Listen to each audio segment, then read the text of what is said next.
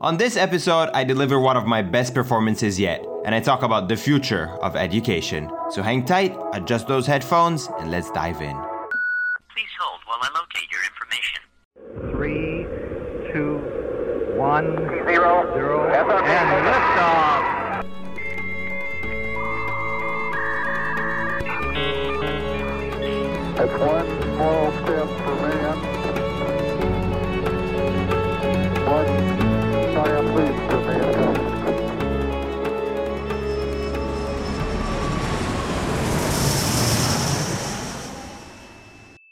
This episode has been brought to you thanks to beanbags. I totally wouldn't have stayed put to finish this episode without those heavenly inventions.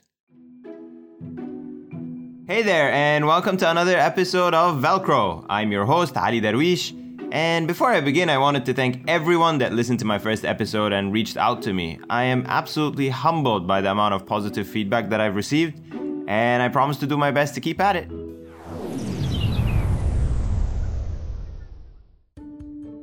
Okay, I can't get over the fact that these spinning fidgets are everywhere. And now the craze seems to be shifting from spinners to rollers. Like, wow, 21st century inventions keep getting better. And the thing is, the Singaporeans fidgeting is not new at all. They've always seemingly had these tendencies, and all you need to do is just stand at a traffic light, and I guarantee you, two out of three times there will be someone pressing that push to walk button, you know, for pedestrian crossing, and he's going like non stop. So yeah, you're supposed to click it once for the traffic light to turn red and stop traffic, but for some reason someone convinced people that clicking it 40 times will make it go faster. So yeah, we live in an interesting world. But what bothers me most is whether we like it or not, these fidget kids are the future. You know how people always say children are the future, and that statement is basically a fact. It's something that we probably came up with to encourage us to have kids. You know, a lot of us probably live through life without finding a meaningful purpose to it. So it makes perfect sense to place all our bets on our children. They would be our greatest asset. You'd raise a kid well, and hopefully they'd go on to change the world. And my question is when did we, the millennials, stop being children? Have we become the future already? Hmm, no one ever told me that. Anyways, moving on. So, if you've watched the most recent X Men movie, which is The Apocalypse, in the end, Jennifer Lawrence comes up and she says a very interesting statement. Forget everything you think you know. Whatever lessons you learned in school, whatever your parents taught you, none of that mattered. You're not kids anymore. You're not students. You're X Men. Yeah. So, I wish someone had told me that from like day one so I wouldn't be stressing and studying so hard at school for no reason. Because at the end of the day, I'll end up being an X Man. But yeah, jokes aside, you see, 20 years ago there was no internet, there were no emojis, no dabs, and God knows how much everything will change in another 20 years. So, how can we prepare students to a future that we don't even know? I don't, I don't know. So, in this episode, I want to talk about accelerated learning, personalized learning, and future trends in education. You see, the internet is already changing how we learn. Today, websites like Khan Academy, Coursera, EDX, and even Nefham from Egypt are putting forward so much content online that you'll be able to find the best lectures in the world and for free. What would it cost? Cost? Cost who? Uh, the people. Well, nothing. We're going to give them away free. And that, my friend, is more powerful than a knowledge base of any single university. But the thing is, education hasn't changed much over the course of the past 50 years. My point isn't that our education systems are reluctant to change, but one thing is a fact students hate it. I vividly recall how much I hated myself every single morning to be dragged out of bed to go to school. I don't want to go to school. And I was that front row nerd in class, so I don't even know what the rest of the airheads in my classroom felt like. And that's exactly the reason why someone like Elon Musk decided to set up his own school for his kids. He wanted to make schools fun again, add an element of gamification to the learning process, teach problem solving rather than just focus on the tools that solve these problems. And that's also the reason someone like Mark Zuckerberg would fund a new type of school creating a buzz in Silicon Valley called Alt School. So these guys raised $133 million from people like Zuckerberg, Andreessen Horowitz, and Peter Thiel.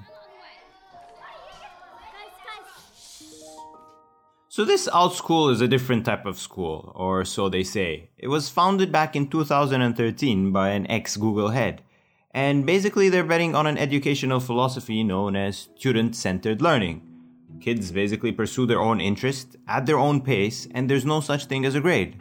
So, your child is not in grade 3 or grade 4 per se, but let's say they're good in science, so they can probably advance and take science of a sixth grader. But let's say they're struggling in math, so they're probably still stuck in math of a third grader, and so on. And it's all connected, so teachers would basically have a big ass spreadsheet at the back end to monitor the progress of each student across all subjects and lessons, creating these detailed report cards. But the thing is, they're still tied down as a school because their curriculum has to abide to the government standards to make sure that certain understandings of topics are established. Because there are certain topics and concepts that students are supposed to master by the end of each grade according to the government. You can't escape me, Simpson. You're not smart enough. Yes, I am. So, yeah, seems like we can't escape the system, which brings us to a point. Shouldn't governments revisit these standards of what a core syllabus should look like? Why do we need to confine our students if they can learn more? So let me put it this way a lot of universities now are considering making their degrees into three years instead of four. So students would be encouraged to finish early and thus start paying off their debts earlier. So there definitely is a correlation between the shortening of the time to take a degree and the money spent. So I'm not really asking to question the gains that we've reached in the past decade, but I'm asking to question our mishaps and mistakes.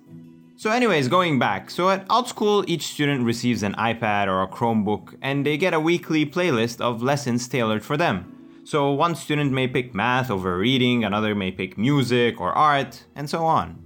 And the whole classroom in Alt School is set to look very different to what we're used to seeing. So when you walk through the door, you'll notice that you won't find your traditional stacked chairs and desks and so on. But instead, you'll find couches and beanbags and tables grouped together. And dangling from the ceiling, you'd find a network of white audio recorders and fisheye lens cameras for surveillance. So teachers can rewatch the lesson later on and see what worked and what didn't.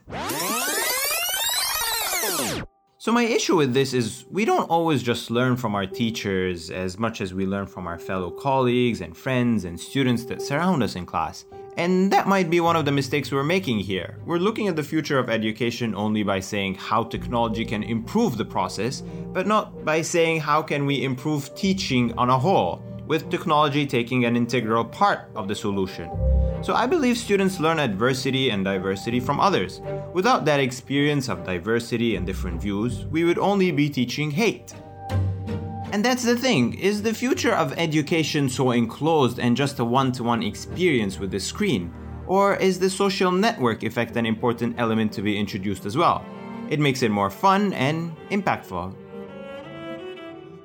We live in the 21st century and we need to teach our kids the skills of tomorrow, with more than half of the children now entering schools expected to work in jobs that don't yet exist. And that makes adaptability key. The World Economic Forum conducted a research recently and they found that there are 16 skills required by students for the 21st century, 12 of which are social and emotional learning skills, those skills other than reading, writing, and arithmetic. So we need to focus more on those ones. We need to teach students how to approach challenges, teach them critical thinking, communication, collaboration, those skills that build character, like taking initiative, persistence, leadership.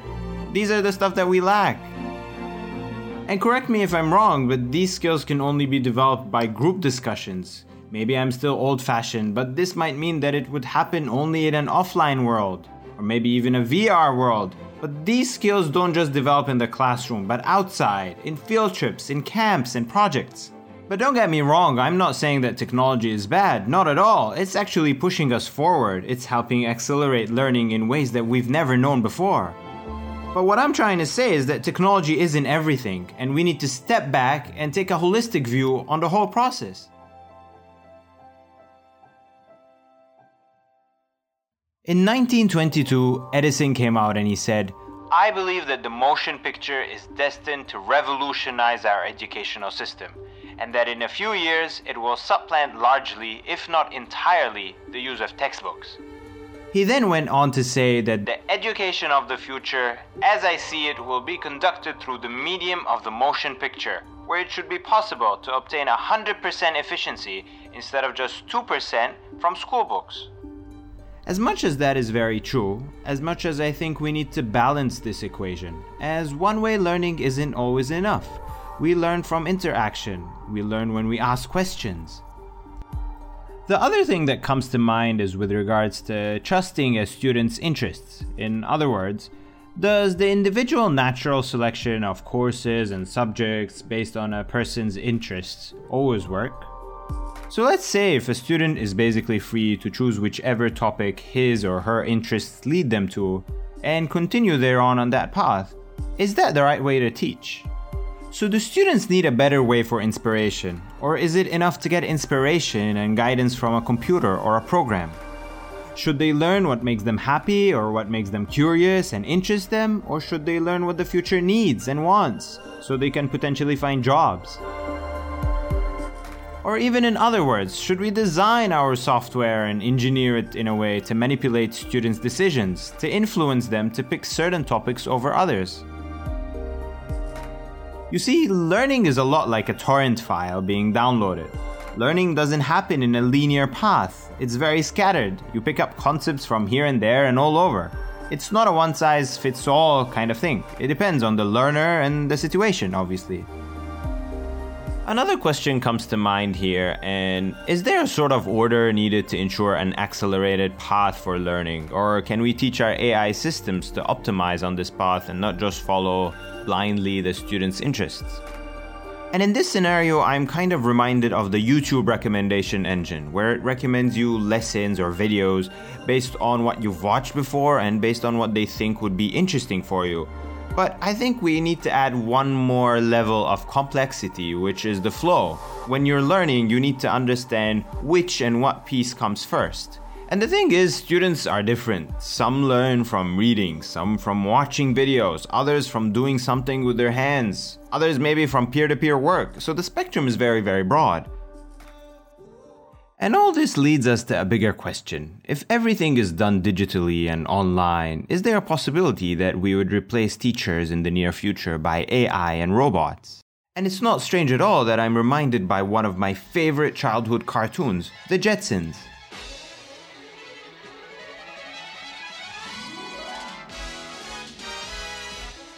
Where it depicts the story of a family living in the year 2062. They're surrounded by robots and curious inventions, and the son, which is Elroy, had a robot teacher. But to be honest, I still see the teacher as an irreplaceable part to the learning process. Not because AI can't perform what it's designed to do, but it's exactly that. It can and it does it very well, but in a learning environment, that simply isn't enough because you need to still spur creativity and inspiration, and all that needs a human touch, a human element. And I think with the introduction of automation into the teacher's life, it would free them from mundane tasks and increase the number of hours that they spend with the student or even his parents. And that is very important because the number of students are increasing in certain parts of the world, and that's adding a great additional stress to the system.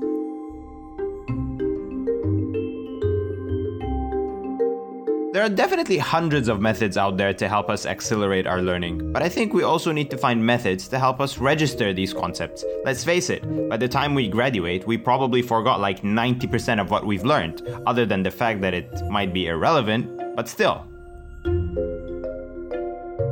I was also digging around, and back in 1965, a well known Sunday feature comic strip under the name of Our New Age. It featured a robot, or what they called an auto tutor, that was teaching students in what they thought a modern day classroom. But it doesn't even stop there. It even claimed that it could even teach workers to use other automated machines. So AI teaching you AI. And there was a writing on the side of the comic saying compressed speech, it will help communications. Basically claimed that future school children may hear their lessons at twice the rate and understand them better, and off dangling from the ceiling was headphones to each student. So bear in mind, that was a comic strip back from 1965. Fast forward to today, and that future has still not yet become a reality. However, the concept has sort of been validated with startups like Spritz. So what they do is that they show you content on a stream. Let's say you're reading a book. They'll remove all the words from the page and only show you one word at a time. So words are positioned in a special way on your screen that your eyes don't need to move around. So your brain can digest and comprehend that content immediately. And amazingly, normal people can start reading at 250 words per minute or even faster. So, all these methods and tricks could be part of what the future of education might look like. Accelerated learning could potentially help us mentally age or mature faster, make us smarter. Oh, oh, very funny. Ha ha, very droll. Okay, maybe not smarter. Yeah, whatever. So, one of the biggest downsides of group learning is that you're only able to learn as fast as the slowest learner in the group. And that is something that we probably have all experienced at a certain point in time in a classroom or a group training or whatever. But with the power of the internet, each student is guaranteed a personalized experience. You can repeat the lesson 10 times if you want, and no one's gonna know. One of the other things that I wanted to talk about, and a lot of people neglect when they talk about education, is the hidden cost of distraction. Our attention spans are getting shorter and shorter by the minute. I suffer from short term memory loss. Don't you just love Dory? Yeah. What was I saying? Yeah, attention spans. So, with the introduction of micro learning, technology has been doing great progress to keep us engaged. Micro learning is learning in short, focused bursts of information. Think of it as flashcards. You learn in bite sized form. Take Duolingo, for instance, the famous language teaching app. It breaks down words and concepts into tiny bite sized cards to make it easier to digest. And that's exactly what we need because some researchers claim that the average human has an attention span of 8 seconds. That's one, two, three. Yeah, you get the point. So, in a world where we consume content in status updates and tweets like 140 characters, it makes absolute sense that our educational content would be distributed in the same micro manner. But not just that, but the future of education is probably going to be dominated by mobile. As billions of new mobile users come online and micro learning concepts are optimal to learning on a small mobile screen and device. You see, I can keep talking about this forever, but the beauty about all this is that we aren't completely starting from scratch. So we can learn from countries like Singapore. So, according to the PISA exam or the PISA exam, which is basically a program for international student assessment globally, it's basically a standardized test given to 15 year olds in more than 40 global venues. So the test revealed that Singapore outperforms all other participating countries in science and math.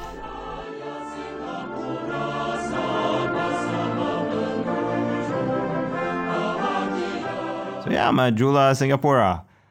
So as much as I love this place, but as much as I can see that Singaporean students are far from happy, they're just outperforming their current system, which is good and bad. Because their parents force them to study hard, so it's not an option, they have to perform. It's very competitive out there. But we can also learn from Finland. So they don't have any standardized tests in Finland. So apart from one exam at the end of senior year in high school, that's it.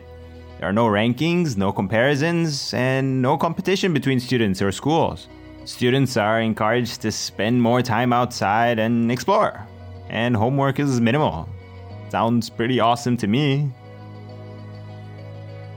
But we also need to learn from our mistakes. The PISA exam is just a test, and rankings are just rankings. In Korea, for instance, they rank high, but private tutoring there dominates the system, and they call these academies Hagwons. So, a simple explanation why Hagwons or private tutoring works in a lot of the countries worldwide is because it's private. So, teachers are subject to market forces. So, if students score low, teachers get fired. It's as simple as that. If they score high, salaries go up and teachers get bonus. So, we need to revisit the government system. And since we're talking about the future, a few possibilities come to mind. First, the majority of people in the world might be living in urban areas going forward. And this urbanization trend might change elements in the schooling system, how it looks like, and where it's located. And the other thing is, maybe we need new business models for schools to be more inclusive. Why does the norm have to be that the government is handling the schooling system and only the rich are able to provide for their kids a better opportunity for a better schooling system? When we talk about the future, we think of how we can give people a sense of purpose. Well, perhaps education is the solution. One of the importance of education in schools is simply if you're in school or in college, you're not elsewhere committing a crime.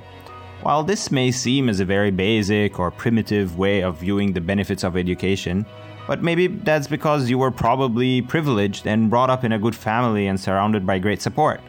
So I fear that going forward with the diminishing of schools in the current form that we know, we would also be creating a one size fits all across all nations, developed and emerging markets, thinking that they're all the same when they're not. You see, the way I see it is me and you are a product of a dysfunctional system, yet we have to acknowledge that we did come out to be alright. At least I think so. But that doesn't mean that we don't have a long way to go to improve.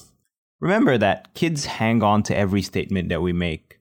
So imagine how much we're affecting their lives by sending them to a schooling system that consumes some 30 to 40 hours of their life every single week. That's a lot of time spent with teachers and colleagues that parents sometimes don't even know.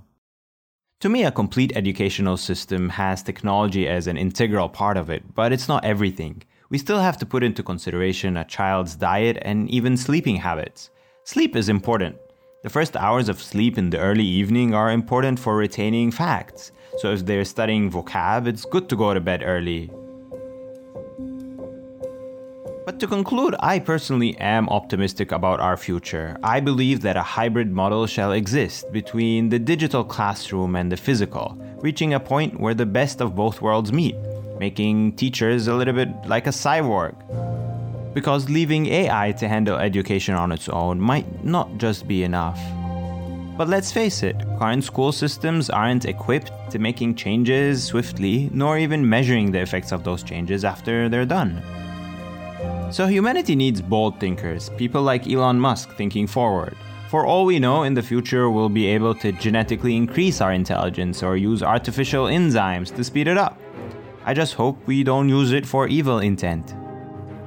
And something that stuck with me over time was Walt Disney was accredited with the inspirational quote of Think, believe, dream, and dare. And that's exactly what we should be doing. But before I go, I wanted to end with a snippet from the book Utopia for Realists, and it says, I believe in a future where the value of work is not determined by the size of your paycheck, but by the amount of happiness you spread and the amount of meaning you give. I believe in a future where the point of education is not to prepare you for another useless job, but for a life well lived. I believe in a future where jobs are for robots and life is for people.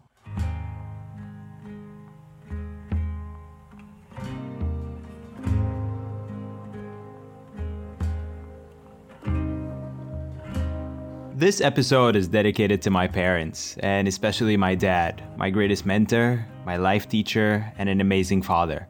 I wanted to wish him a great and happy year ahead. We're miles away, but I just wanted to say that you're always close to me and in my heart. May God bless you with good health, happiness, and keep you safe forever.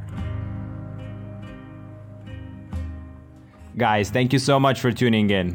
If you haven't already subscribed on Apple Podcasts, please hit that subscribe button. And I'd even appreciate it if you gave it a rating and shared it with your friends. So till we meet again.